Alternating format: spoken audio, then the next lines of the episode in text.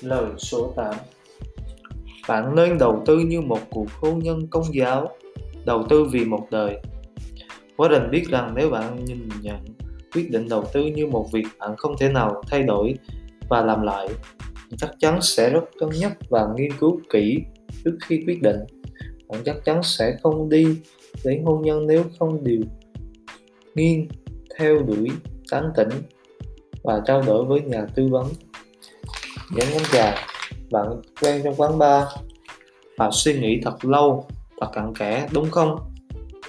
Tương tự như vậy, bạn không nên chạy nghĩ vào đầu tư mà không biết nhiều về công ty hay chưa hiểu rõ về nó.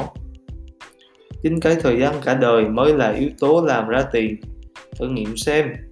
Năm 1973 quá trình đầu tư 11 triệu đô vào công ty Washington Post. Đến tận bây giờ ông vẫn còn là cuộc hôn nhân với vụ đầu tư này. Và trong vòng 33 năm gắn bó số cổ phiếu của ông đã tăng lên trị giá 1,5 tỷ đô. Sự tin tưởng kiên định đó có thể mang lại phần thưởng xứng đáng với điều kiện là bạn phải chọn đúng người để đặt niềm tin.